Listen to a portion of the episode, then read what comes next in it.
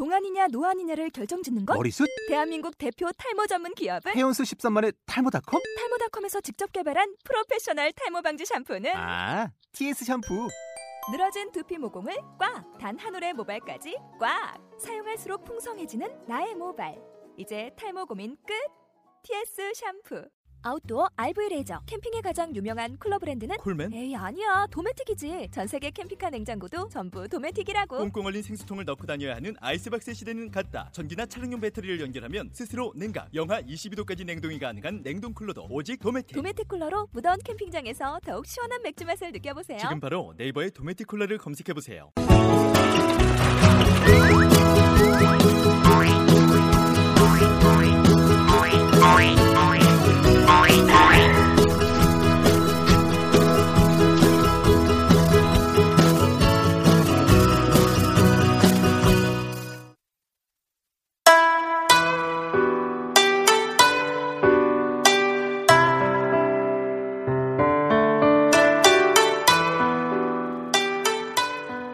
사람은 몸과 마음이 서로 합하여 생명을 보호하고 집은 부모와 처자에 의해서 유지되며 나라는 국민 상하의 단결에 의해서 보존되는 것이오늘 슬프다. 우리나라는 오늘날 이같이 참담한 경제에 빠졌으니 그 까닭은 다른 것이 아니라 서로 화합하지 못한 것이 제일 큰 원인이다.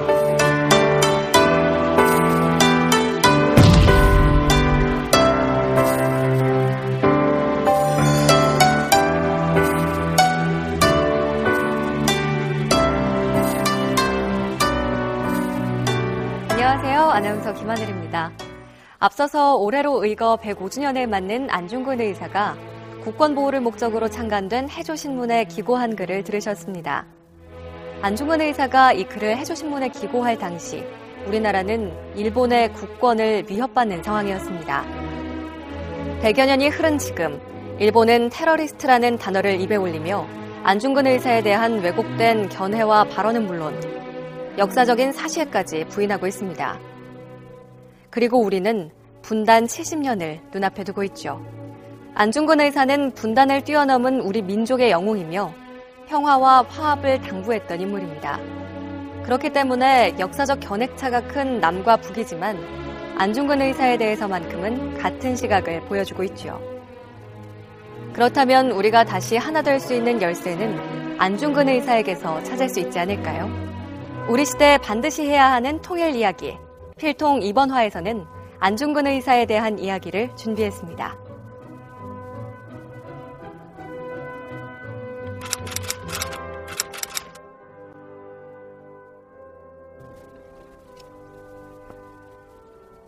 이야기에 앞서 오늘은 특별한 분들을 모셨는데요.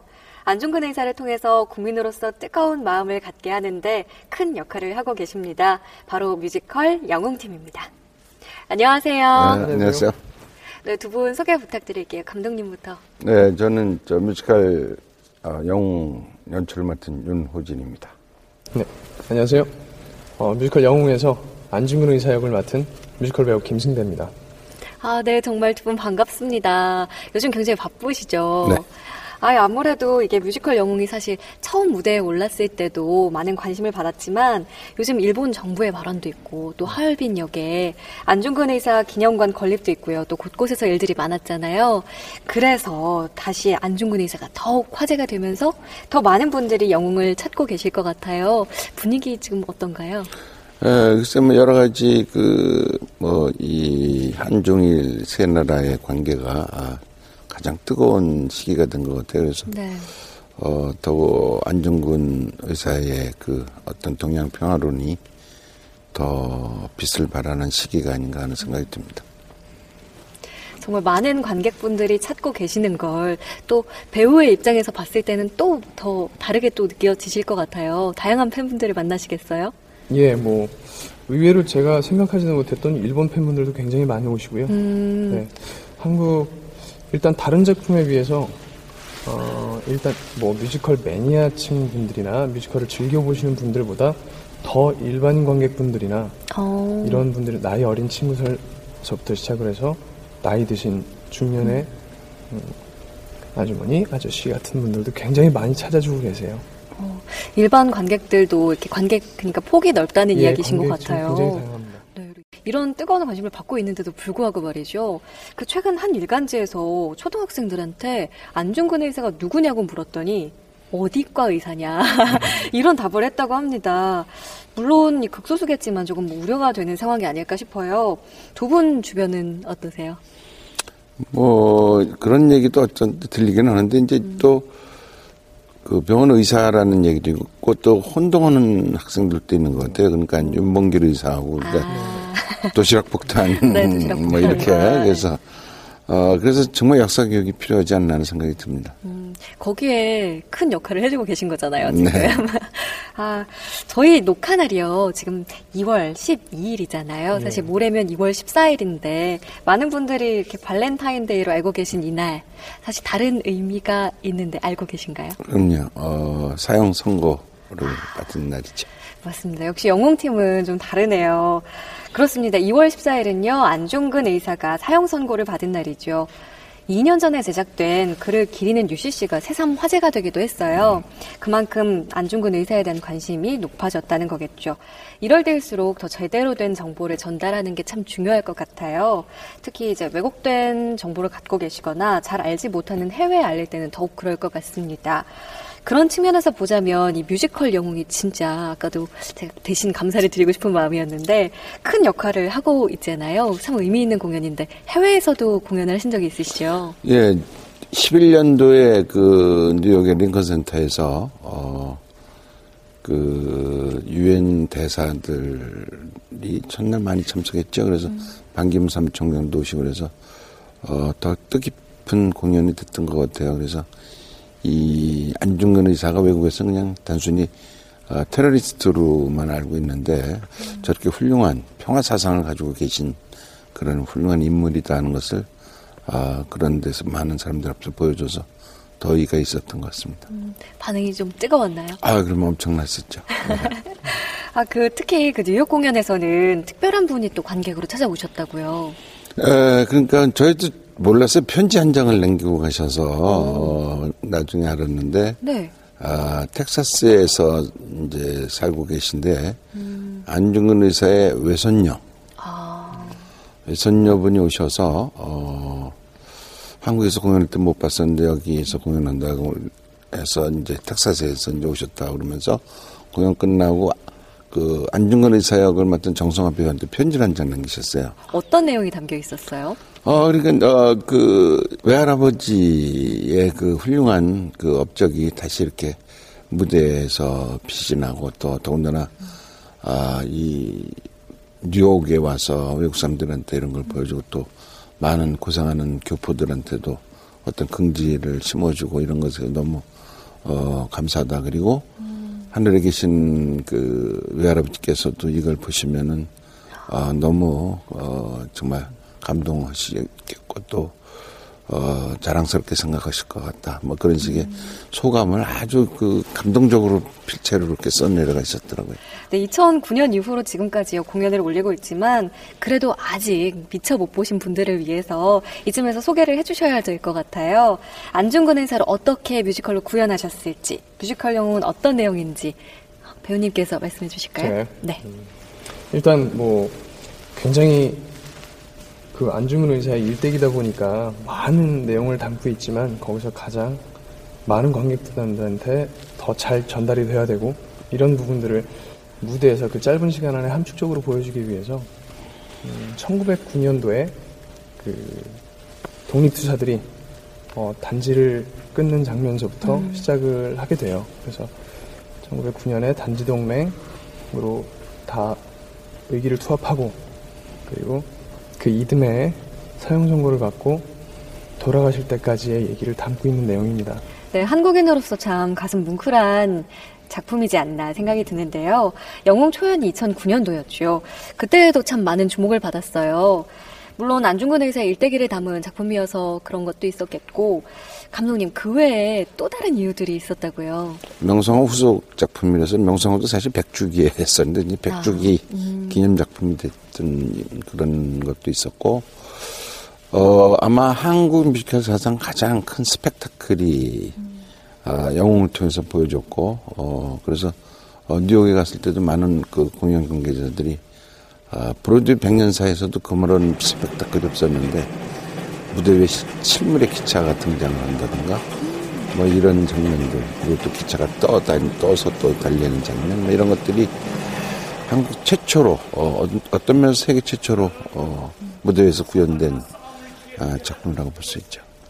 어, 안중근 의사에 관한 다큐도 사실 꾸준히 뭐 그래도 제작이 되고 있고 책들도 발간이 되고 있습니다. 그런데도 이 역사적인 자료들이 사실 많이 남아있지를 않아서 어려움이 많다고 하더라고요. 또 이렇게 극으로 만들기에는 안중근 의사의 어떤 일대기가 너무 청렴하시다고요. 작업 과정에서 어려움이 많지 않으셨어요? 네, 그러니까 이제 대개 그 작품을 만들어서 가장 힘들었던 부분이 안중근 의사의 행적이 이게 드라마적인 그 이런 행적이 아니에요. 그러니까 아. 우선 여자 관계가 하나도 없습니다. 러브 스토리가 없어가지고 뭐. 아, 그래서 아, 그러니까 기록으로 남았다는 것이 무슨 친구가 고생한다고 기생집 한 번 데려갔더니 그 기생을 이렇게 살면 안 된다. 이게 훈계해서 돌려보낸 이런 일화. 네. 이게 드라마가 되겠습니까? 그래서 이제 그런 부분들. 네. 그래서 이제 그런 픽션들이 많이 가미됐어요. 그래서 어, 안중근 의사를 흠- 흠모하고 짝사랑하는 중국 소녀, 뭐 이제 하면서 가상의 안- 인물이. 그렇죠. 안중근 의사를 위해서 나중에 대신 죽는 뭐 이런 인물들이 이제 픽션이 이제 가미되면서 그게 재미와 어떤 탄력성을 간직이 된 거죠. 음, 아, 그리고 또 하나의 특징이 그 영웅에서 이토의 캐릭터가 굉장히 좀 중립적으로 표현이 되잖아요. 직접 그 안중근으로 분해서 이토와 대화를 나누는 장면이 있잖아요. 그 어떤 상징인가요? 그 장면이?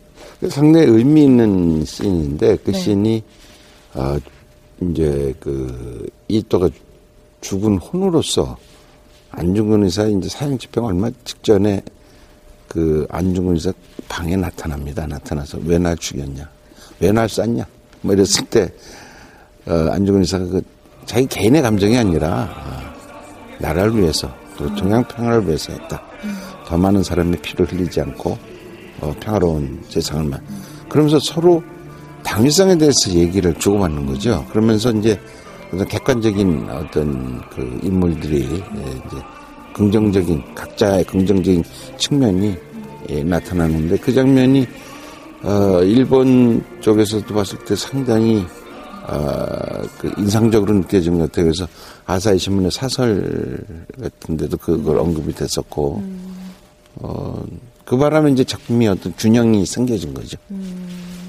풀어나가는데 박진감도 더하고 네. 또 균형도 잡혀서 이제 일본 팬들이 보시기에도 큰 이제 거부감이 없이 보실 수 있게끔 제작이 됐군요. 네. 그런데 그러면 그럴수록 배우분께서는 더욱 고민이 많이 되셨을 것 같아요. 안중근으로서의 어떤 부담감도 있고 또 이토 역을 하는 배우분과의 어떤 그런 호흡과 대결 구도 이런 것들도 참 고민이 되셨을 것 같아요. 그리고 또 사대시잖아요. 사대 안중근이시니까. 제가 그 이토 히로부미와 사상 대립을 하는 그 노래에서도 굉장히 민감한 부분이 아닐 수 없는데 저는 그, 음, 제 스스로 안중근 의사 역할을 하니까 안중근 의사의 시선으로 철저하게 봤어요.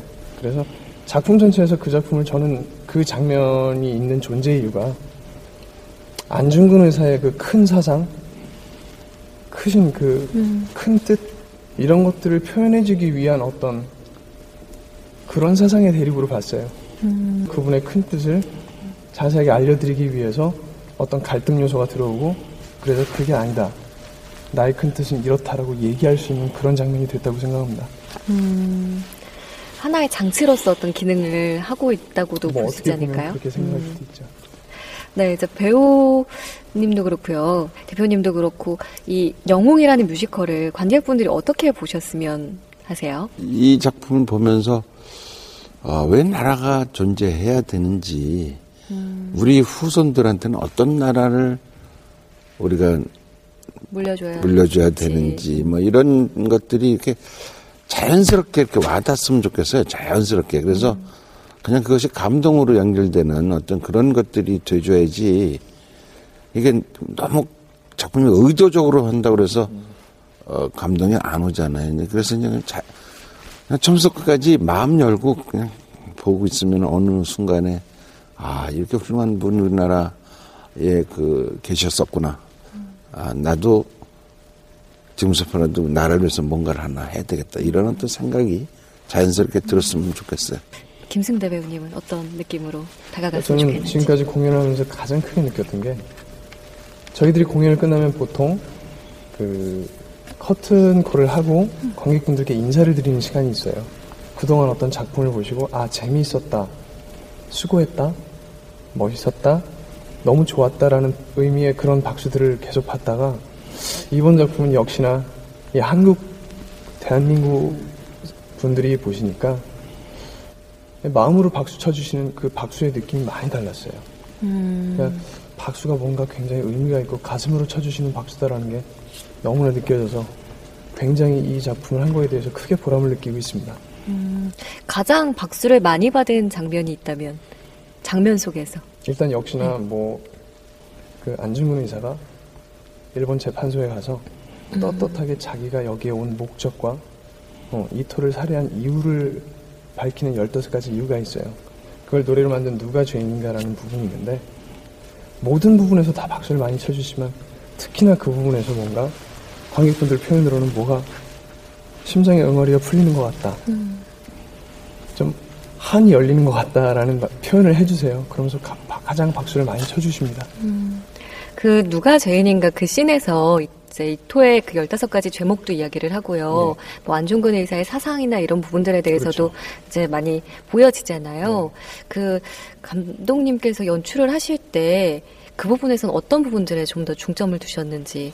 동양 평화론에 이제 상당히 중점을 뒀습니다. 그동안 많은 작품들이 안중근 소재로 한 많은 작품들이 동양 평화론을 거의 다루지 않았었어요. 그래서 그런 부분에 상당히 중점을 뒀습니다.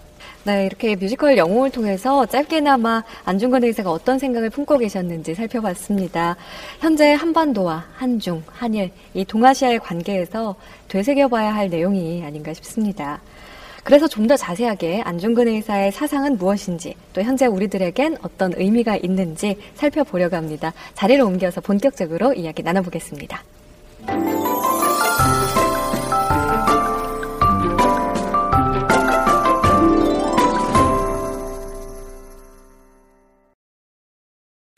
네, 저희가 자리를 옮기면서 초대 손님으로 특별한 한 분을 더 모셨습니다. 황명훈 PD님, 안녕하세요. 네, 안녕하세요. 네, 아, 황병훈 PD님 먼저 소개부터 부탁드릴게요. 예. 아, 저는 지금 춘천 MBC에서 그 다큐멘터리 제작을 하고 있고요. 지난 2009년에 그 의거 100주년으로 인데 안중근 북이 38도라는 다큐를 만들었고 2010년에는 순국 100주년으로 해서 안중근 분단을 넘다라는 다큐멘터리를 만들어서 제가 이 자리에 온 것 같습니다. 네, 이렇게 세 분과 함께 이야기를 나눌 텐데요. 서로들도 인사를 나누시면 네, 네, 좋겠네요. 네. 네, 뮤지컬 영웅팀과 이렇게 다큐멘터리 제작하신 우리 PD님까지 오늘 안중근 의사에 대해서 풍성하고 다양하게 이야기를 나눌 수 있을 거란 기대가 됩니다. 어, PD님, 뮤지컬 영웅 보셨나요? 예, 저는 공연을 두 번이나 봤어요. 그래서 1대, 2대 안중근 그 역할을 하셨던 분들을 아, 제가 알고 있고 그리고 제가 그 뮤지컬을 보면서 느꼈던 거는 일단 웅장하다. 그리고 어떻게 저렇게 한정된 무대에서 저런 공간 연출을 하고 저렇게 스토리를 전개하고 이야기를 이끌어갈 수 있을까? 참 대단하신 분들이다. 저런 분들이 다큐멘터리를 만들면 훨씬 더 잘 만들 수 있지 않을까 이런 생각했고 그 마지막에 그 안정훈 의사가 그 장부가를 부르면서 근데 그 교수형이 네, 가는 장면에서 약간 눈물도 나고 앞으로 안정훈 의사의 유해를 찾을 때까지 한 다섯 편의 다큐를 더 만들어야 되겠다는 결심도 하게 된 계기였어요 사실. 그래서 다큐멘터리 촬영할 때 제가 한번 그 공연을 본 적이 있었고 한 번은 모 잡지사에서 안중근 관련된 인터뷰를 하는데 뮤지컬 영웅을 본 다음에 인터뷰를 하자 그래서 또 그때도 본 적이 있었고 아주 감동적이었습니다. 그렇죠. 그 웅장한 스케일도 그렇고요. 굉장히 저도 멋지다고 늘 탄복하는데 두 분께서는 혹시 뭐 안중근 의사 관련 다큐멘터리를 혹시 보신 적이 있으실까요? 예, 뭐 저 같은 경우는 이번에 안중근 의사 역할을 하면서 음, 이렇게 자료를 많이 찾아봤죠. 그래서 뭐 일본에서 만들어진 안중근 의사에 대한 다큐멘터리도 봤고요. 어, 예, 뭐 그런 게 있더라고요. 네. 일본인들이 어떻게 생각을 하는지 그 부분에 대해서 또 다큐멘터리를 만든 게 있더라고요. 그것도 보고 저도 피디님께서 만든 건지 모르겠지만 그런 자료들을 찾다 보니까 굉장히 많은 자료들을 접할 수 있었어요. 어, 제가 알기로는 당시 일본인들이 그 대다수의 자료를 은폐하거나 인멸해서 안중근 의사에 관한 자료가 많지 않다고도 하고요. 그 제작하시는 다큐멘터리는 특히나 더 어려움이 많으셨을 것 같아요. 어떠셨어요?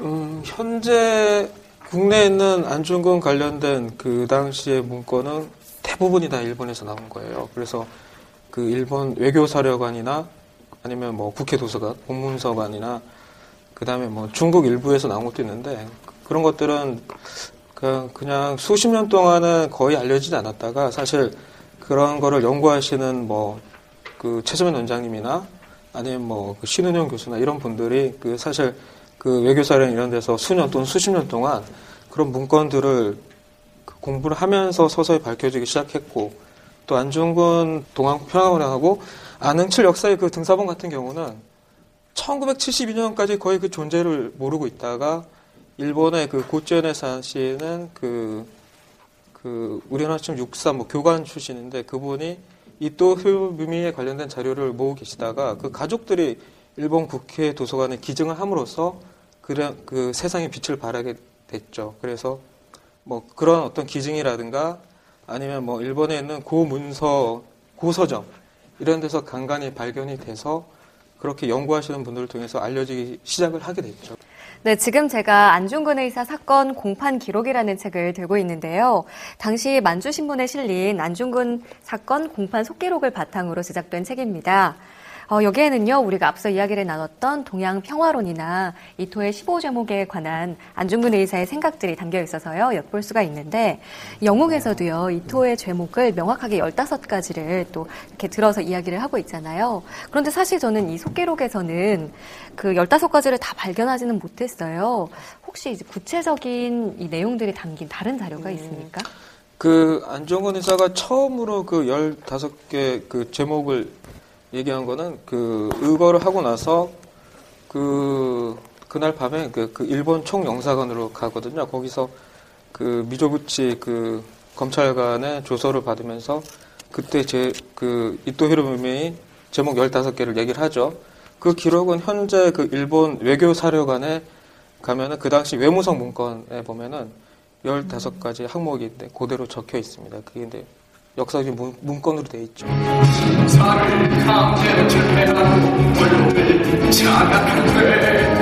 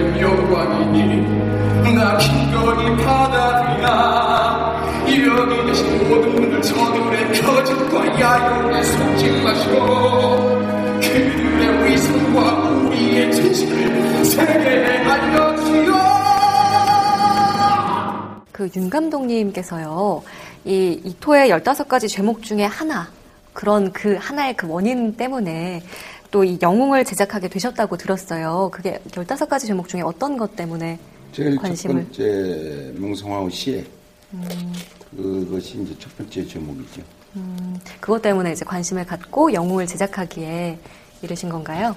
그거를 저도 몰랐었어요 처음에는. 어. 그 재판 기록을 다 몰랐었는데 일반 사람처럼 어, 안중근 의사는 참 위대한 독립운동가고 이또 히로부미를 저격한 할빈에서 또 히로부미를 저격한 뭐 그런 분으로만 알았지 이렇게 자세한 그 기록들은 물르고 있었죠. 근데 이제 어, 2009년이었나 그 2009년 이제 그 100주기가 됐죠. 그래서 그로부터 한 5년 전 2004년쯤에 어떤 열혈 청년이 저한테 찾아와서 어, 다짜고짜 선생님 그 앞으로 5년 후면은 안중근 의사 의거 100주기인데 뮤지컬을 좀 만들어 주십시오. 그래서 어, 그럼 자네가 제작비를 대나? 선생님 다 되셔야 된다. 그래서 어, 그래 알아서 가. 난 명성황 하나로 족하다. 더 이상 이렇게 힘든 일을 못한다. 가라. 그랬더니 이 친구 일주일 후에 또, 또 찾아서 약간 이론적으로 이제 무장을 해서 온 것 같아요. 그래서 어쨌든 저한테 왜 명성황 후속인데 안 하시려고 그러십니까? 그래서 저는 뭐 전혀 몰랐으니까. 그래서 왜 후속이야? 그랬더니 아, 안정의사께서 입도를 저격한 15가지 죄목의 첫 번째가 명성황 시해입니다. 그래서 그때서 어 그래 그럼 몰랐었으니까 새로운 사실을 알았죠. 그래서 하여튼 그래도 하여튼 난 못한다 가라.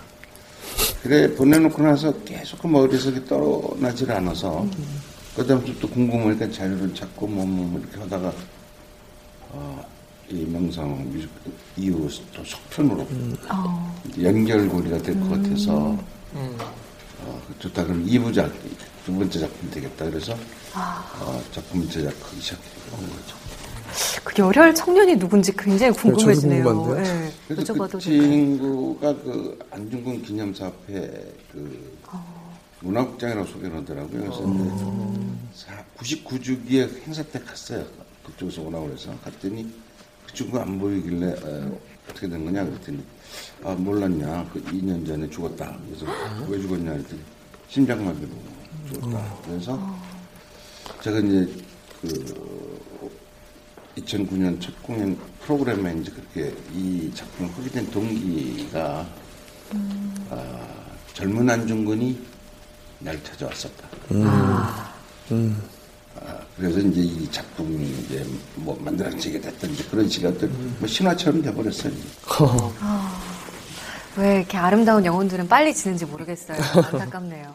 어, 가장 큰 역사적인 숙제 중에 하나가요. 이 남북 분단 문제와 함께 한일 관계잖아요. 국권을 빼앗긴 35년간의 이 문제가 아직까지도 해결이 되지 않고 있어서 참 안타깝고 답답하고 그런 마음이 저도 있는데요. 어, 그래서 더 안중근 의사에 대해서 국내외적으로 많은 사람들이 제대로 아는 것이 중요할 것 같습니다. 음, 안중근 의사가 이렇게 목숨을 내놓으면서까지 우리 국권을 보호하고 또 하려고 했던 얘기에 그 해답이 있을 것 같은데요. 안중근 의사의 사상을 좀 더 찾아보면 이야기가 좀 더 수월해지지 않을까 싶거든요. 그 황병훈 PD님, 예. 안중근 의사의 핵심 사상이 있지 않습니까?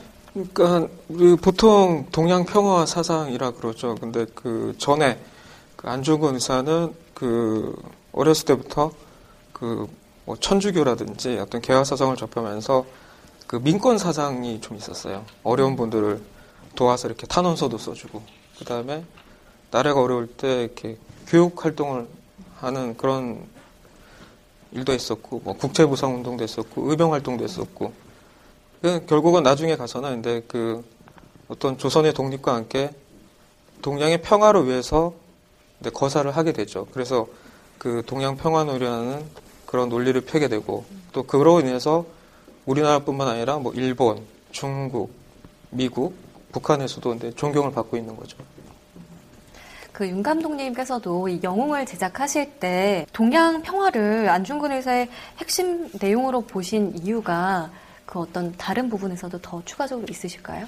이 한중의 세 나라가 협력 관계로 어, 평화롭게 불락을 유지한다면은 세계 어떤 불락과 부딪혀도 절대 아, 질수 없다. 아, 국가는 세 나라가 평화롭게 세계를 리더해 평화로운 사상으로 갈 수 있다는 이런 생각을 가지셨다는 게 대단한 발상을 하신 것 같아요. 그러니까 사실 유엔보다 훨씬 더 빠른 평화 사상을 본인이 물론 이제 사형 집행에 앞당겨서 본론을 못 쓰셨지만은 그 서른만 가지고도 그 참그 우리 또 서른한 살 나이면 뭐 뭐가 너무, 이런 예. 거 없이 그냥 세월이 흘러갔을. 텐데 네. 그 짧은 세월에 너무 많은 일을 해놓으신 거 아닌가 하는 생각이 들어요. 꽃이 지면 그 자리에 열매가 맺듯이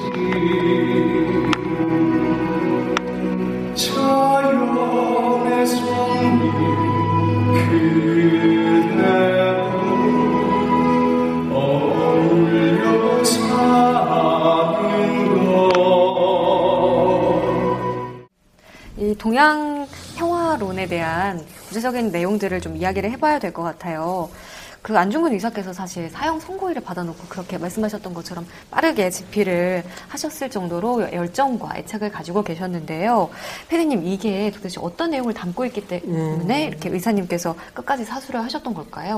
제가 이해하기에는 네, 한국하고 일본하고 중국이 그 각각 그 독립 주권을 갖고 그 연합을 하자는 거죠. 해서 힘을 모아서 어떻게 보면은 서구 제국주의가 동양으로 오는 것을 같이 막아내자. 뭐 이런 거였는데 그 강론으로 들어가면은 그 당시에 100년 전에도 불구하고 그 지금 중국 여순이죠. 여순 감옥에 있는 거기를 일본이 다시 중국에 주고 거기를 근데 영세 중립지로 만들어서 한중일 뭐 평화 회의를 회의체를 만들어서 운영을 하고 또 젊은이들이 공동 군단을 만들어서 또 제 두 개씩 뭐 외국어도 가고 또 원활한 금융 거래를 위해서 뭐 공동 은행도 설립하고 뭐 화폐도 만들고 또좀 특이한 게 있다면은 그걸 그런 것들을 그냥 거기서 하는 게 아니라 그런 것을 교황한테 가서 인정을 받자는 거죠. 거기까지 나, 교황. 예, 교황. 어, 그때 안중근 의사가 이제 천주교 신자였는데 인정을 받자는 거죠. 그러니까 시간이 없어서 쓰질 못하고 좀 아까 얘기했던 거를 근데 재판 과정에서 사실 근데 진술로 이렇게 얘기를 합니다. 자기가 쓰지 못했던 네. 부분. 그래서 상당히 아쉽지만은 그런 동양 평화 사상이 있었기 때문에 지금 안중근 의사의 의거 자체가 더 가치가 있고 또 한 말씀 드리자면은 일본에는 그 칸트를 연구하는 칸트 협회가 있어요. 일본 그 철학자들 중에 그분들은 근데 안중근의 그 동양 평화 사상을 나- 칸트의 영구 평화론하고 이렇게 비교해서 그 발표도 하는데 뭐 그게 옳다는 건 아니고 그만큼 여러 나라에서 그렇게 관심을 두고 높이 평가를 한다는 게 중요한 것 같습니다. 상당히 놀라운 세상인데 참 안타깝습니다. 좀 더 발전시킬 수 있는 시간이 있으셨다면 더 좋지 않았을까 생각이 드네요. 근데 이렇게나 진보적인 생각을 하셨다는 게 참 놀라운데 아까도 말씀하셨지만 이 안중근 의사의 집안이나 주변 환경에 대한 부분 뭐 천주교뿐만 아니라 다양하게 지점을 좀 찾아볼 수 있을 것 같아요. 음, 안중근 의사가 뭐 그런 국제 정세를 잘 읽고 그, 그 시대에 네. 어떤 뭐 세계의 어떤 나라의 협력이라든 이런 거를 생각하고 그랬던 거는 여러 가지 영향이 있을 건데 그 제가 보기에는 그 아버지하고 어머니의 영향도 있고요.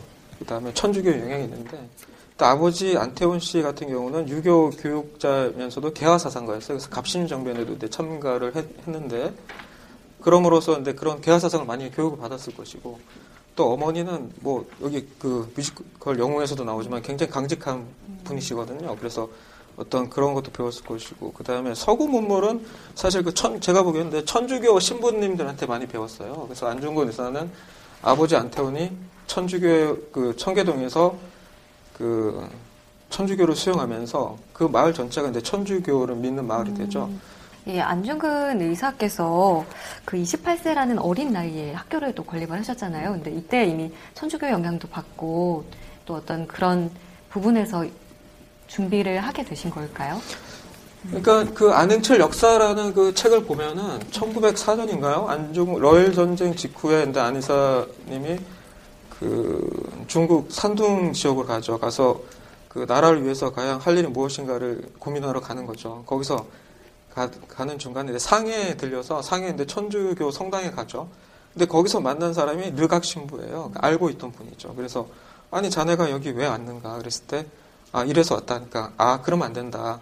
당신같이 그렇게 나라가 어렵다고 외국으로 다 온다면 그 나라가 텅 비고 과연 나라를 누가 지킬 것인가. 지금 할 일은 교육을 해야 된다. 그런 가르침을 아. 받죠. 물론 뭐 그 가르침 때문에 온 건 아니지만은 그게 이제 계기가 돼서 다시 청계 황해도 청계동으로 와서 근데 진남포로 이사를 하고 전 재산을 털어서 이제 학교를 세우게 되죠. 그 안중근 의사 가족과 망명을 하려던 걸 외국인 음. 신부님이 말리신 그렇죠. 르각 신부. 그분도 아까 말씀드렸지만 알세스 로렌 지역 출신의 신부님이기 때문에 나라를 잃었을 때 슬픔과 그 가치를 잘 알고 그걸 이제 안중근 의사에게 평상시에 많이 서로 교감을 나눴던 거죠. 이 안종근 의사가 정말 교육부터 뭐 의병 활동부터 안 해본 게 없을 정도로 굉장히 열심히 독립운동에 이제 매진을 하셨는데 이 독립운동을 적극적으로 하게 된 연유가 또 궁금해져요. 안중근 의사 하면은 함께 이야기 되는 분이 김구 선생님이시잖아요. 이분의 영향도 있었던 거겠죠? 그 저는 근데 사실 뮤지컬 영웅을 보면서 네. 김구 선생님이 좀 나왔으면 하는 바람은 있었어요. 네. 왜냐하면 네. 제가 근데 다큐멘터리 하기 전에는 물론 안 이사님에 대해서도 몰랐지만은 김구 선생님하고 안중근 의사랑 어떤 관계가 있는지는 상상도 못했어요, 사실. 근데 음. 아주 밀접한 관계가 있었어요. 그래서 아마 안중근 의사의 가문이 없었다면 현재 김구는 없다. 음. 그렇게 단정을 내릴 수 있을 정도인데 왜냐하면 그 김구 선생님은 젊었을 때 동아운동에 참여했었고 그 당시 접주였어요, 접주. 그러니까 어떤 지역의 대표였죠, 동아운동에. 근데 그 동아군이 어, 일본군한테 참패를 하죠. 그때 그 김구를 살려준 사람이 바로 안중근의 아버지 안태원이에요. 근데 안중근의 집에 석 달 동안 도피 생활을 해요. 거기서 그 김구는 석 달 동안 안중근 집에 머물면서 뭐 안태원, 안중근 아버지 안태원의 교육도 받고 또 거기에 머무르는 유학자들이 꽤 있었어요. 그분들한테도 많은 걸 알고 신부님들한테도 또 그런 걸 알고 그래서 그 김구를 연구하는 학자들이 대부분 그런 얘기를 합니다. 아, 김구가 안중근과 3개월 동안 동거하는 기간을 통해서 그 뭐 어떤 동아운동에서 계급 타파라든지 어떤 평등 이런 개념에서 뭐 독립, 민족, 세계 이쪽으로 시선을 바꾸는 계기가 그 3개월 동안의 동거 기간에서 됐다는 거죠. 물론 그 나중에 3개월 뒤에 뜻이 맞지 않아서 김구는 거기를 떠납니다. 그렇지만 나중에 김구와 안중근이라는 어떤 한국 독립운동의 큰 거장들이 항해도 해주라는 그 작은 음. 공간에서 같이 머무르면서 교류를 했다는 거죠. 정말 이 안중근 의사의 주변에는 대단한 분들이 정말 많이 계셨던 것 음. 같아요. 안중근 의사께서도 워낙 대단하시고요. 그 아까도 말씀하셨던 어머니, 조마리아 여사도 참 대단한 분이신 것 같은데 그 뮤지컬 영웅에도요 그 조마리아 여사의 그 심정을 담은 어머니의 마음을 담은 장면과 노래가 있지 않나요? 배우님 어떠신가요? 소개를 좀 해주실까요? 예, 뭐 윤 감독님께서 만들어주신 장면이 있는데 마지막에 사형 선고를 받고 어머니 수의를 입는 장면에서 어머니의 편지글을 대신한 어머님의 노래가 있어요. 아. 예. 개인적으로 안중근 역할을 했었던 전 때에도 했었고 그 모든 배우들이 가장 힘든 장면이라고 얘기를 해요. 안중근 의사의 사형 선고 소식을 듣고 이렇게 편지를 쓰신 게 굉장히 유명하잖아요. 네, 시청자분들을 위해서 읽어드리겠습니다. 살려고 몸부림치는 인상을 남기지 말고 의연하게 목숨을 버리거라. 내가 만약 늙은 어미보다 먼저 죽은 것을 불효라 생각하면 이 어미는 웃음거리가 될 것이다. 너의 죽음은 너 한 사람의 것이 아니라 조선인 전체의 공분을 짊어진 것이다. 내가 나라를 위해 이에 이른즉 딴만 먹지 말고 죽으라. 너는 대안을 위해서 깨끗이 하고 떳떳하게 죽어야 한다. 아마도 이 편지는 이 어미가 너에게 쓰는 마지막 편지가 될 것이다. 여기에 너의 수의를 지어보내니 이 옷을 입고 가거라. 어미는 현세에서 너와 재회하기를 기대치 아니하노니 내세에는 반드시 선량한 천부의 아들이 되어 이 세상에 나오느라. 이 사진이 바로 어머님이 직접 지어보내신 수의를 입고 있는 안중근 의사의 모습이죠. 사형 선고를 앞두고 찍은 사진입니다. 나의 사랑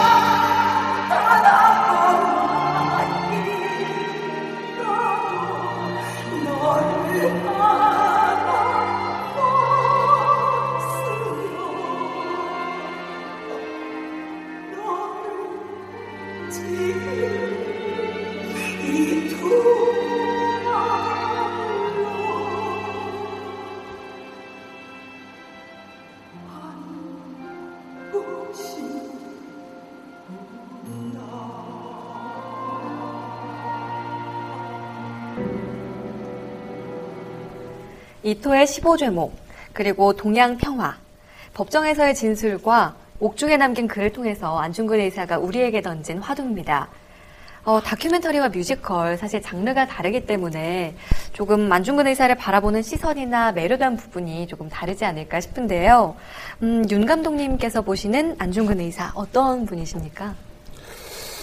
글쎄 그 뭐 따뜻한 면도 있고 어, 또그 어떤 그 사격이랄지 이런 것들은 참 그 냉철한 그 집중력이 없으면 불가능한 것들이거든요. 그러니까 이제 그러니까 몸무가 이렇게 같이 이렇게 그, 이 겸비된. 겸비된 분으로 보면서 아주 그 그러니까 또 그러면서 또 사상적인 뭐 하여튼 한 사람이 갖기에는 너무 많은 거를 가지고 계신 그런 분 같다는 생각이 들어요.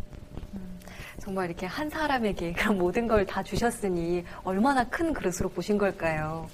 어, 황 PD님께서는 다큐멘터리 제작하면서 사실 그 누구보다도 가까이 되게 다가가신 것 같아요. 안중근 의사를 접하셨을 때 PD님께는 어떤 인상이 남던가요? 저는 음, 이 시대에 다시 부활해야 될 사람, 예, 따뜻한 인간미와 본인을 낮추고 어려운 일에 앞장서고 크게 보고 그렇지만 자기는 겸손하고 그리고 당당하고 그런 우리가 원하는 리더의 상이 아닌가 부활해야 될 분이 아닌가 그랬으면 좋겠다는 거죠. 그런 분이 나왔으면 좋겠다. 우리가 원하는 진정한 멘토가 안중근이 아닌가 이런 생각을 합니다. 그 시대에도 꼭 필요한 인물이었지만 지금 우리 시대에도 꼭 필요한 분이신 것 같아요. 어, 배우로서 또 안중근 네. 의사를 어떻게 만나셨는지도 여쭤보고 싶어요. 안중근 의사라는 이 인물, 캐릭터 만나기 참 어려우셨을 것 같은데 어떠셨어요? 동양 평화론을 이렇게 저서를 하시다가 돌아가셨다는 저는 사실은 그 문헌은 못 봤어요. 다 못 저서를 하시는데 그 마지막 글씨체에서 한 획이 이렇게 파르르 떨려 있다라는 말씀을 전해드린 게 있어요. 그래서 아 안중근 의사도 역시 인간이었다라는 부분에 대해서 좀 더 깊이 생각을 할 수가 있었습니다. 그런 것들을 표현하려고 무대에서 노력을 하고 있고요. 영웅은 이제 원래부터 영웅이 아니다. 한 인간이 정말 부딪히고 깨지면서 만들어지는 것이다라는 게 역시나 안중근 의사도 한 인간이었다. 어, 모든 장면이 그래서 더 기억에 다들 이렇게 남으실 것 같지만 음, 가장 마음에 남는 장면이나 넘버가 있을 것 같아요. 이제 개인적으로 저는 가장 힘든 노래, 가장 좋은 노래를 꼽자면 그날을 기약하며라는 그 1막의 마지막 노래가 있어요. 굉장히 그때 당시에는 어떻게 보면 안중근 의사가 계란으로 바위를 치는 격이었잖아요. 근데 그렇게 계속 깨지고 무너지는 가운데 다시 한번 우리 결의를 다짐하고 그날을 약속하면서 한번 다시 한번 힘을 내보자 라고 독립 그때 당시 같이 활동을 했던 독립투사들과 부르는 노래가 있어요. 그 노래를 부르면 그 어쩔 수 없이 한국 사람들이기 때문에 그, 그 열정과 타오르는 그런 것들이 무대에서도 어쩔 수 없이 사람들이니까 다 나와요. 그래서 그 노래가 가장 부르기 힘들지만 가장 힘있고 가장 열정적으로 부르는 노래가 됐어요. 그래서 그 노래를 굉장히 좋아합니다.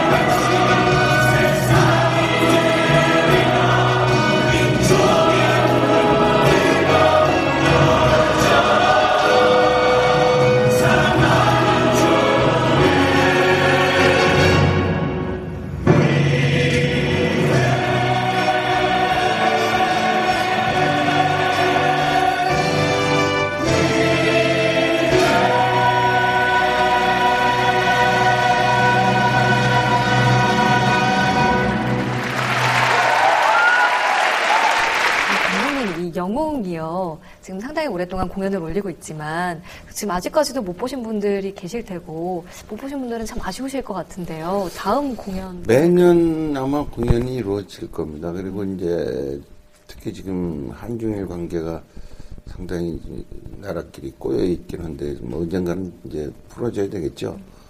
어, 안중근 의사의 염원처럼 한중의 세 나라가 이제 평화롭게 살아야 되는데 그 명성황후가 되면서 그 민비란 명칭이 없어지고 명성황후는 명칭으로 바뀌었듯이 어, 이 영웅도 어, 아마 계속 공연이 되면서 많은 사람들 가슴속에 이제 자리 잡히게 되겠죠. 그렇게 되면 안중근 의사의 그냥 기록이 기록으로 끝나는 것이 아니라 살아서 어, 우리 마음속에서 계속 돌아다닐 수 있게 그러면 그런 점점 더 확산이 되고 또 아시아를 비롯해서 많은 사람들이 아마 안중근 의사의 그 어떤 평화 사상에 대해서 다시 한번 어, 더 깨달을 수 있는 평화가 왜 필요한지 이런 것에 대해서 많은 걸 더 느끼게 해줄 것 같습니다. 네, 뮤지컬 영웅이 안중근 의사의 정신을 이어가고 있다고 생각을 할 수 있을 것 같아요. 네. 피디님, 그 이번에 이렇게 같이 뮤지컬 팀과도 이야기를 나눠보셨는데요. 출연 소감 한 말씀 부탁드릴까요? 어떠셨어요? 일단은 제가 그때 그 안중근 뮤지컬 영웅을 보고 장부가 마지막 장면을 보면서 그 당시에 제가 근데 그 전에 안중근 유해 발굴 다큐멘터리를 1년 동안 제작을 했었어요. 근데 결국 근데 유해는 못 찾았죠. 그렇지만 그 유해 관련된 자료를 모으고 그 어떤 정보도 많이 모으고 근데 공부를 많이 하는 계기가 됐었는데 그 장부가의 마지막 그 장면을 보면서 제가 근데 MBC에 남아 있는 한 유해를 찾을 때까지 한번 최선을 다해보자. 유해 찾는 프로그램을 또 만들어서 유해는 못 찾더라도 유해 향방을 확실히 알 수 있는 근거라도 찾을 수 있는 계기를 삼자는 다짐을 사실 했었어요. 저희 스탭들하고. 그랬었는데 그게 언제가 될지 모르지만 지금까지 접근했던 어떤 뭐 정부 기관이라든지 도서관이라든지 사료관 이런 측면을 벗어나서 그 당시 안중근 재판과 공판 그리고 후송 그리고 교화를 담당했던 스님들의 후손들을 찾아서 그분들의 후손들의 어떤 갖고 있는 자료나 사료를 통해서 안중근에 관련된 새로운 사료나 문건을 찾아야 되는 게 저희들의 사명이 아닌가 또 제가 하고 싶은 일이 아닌가 그렇게 생각을 하고 있습니다. 네, 오늘 출연의 계기로 그 마음을 다시 한번 또 상기하셨을 것 같아요. 앞으로도 좋은 다큐멘터리 많이 부탁드리겠습니다. 네.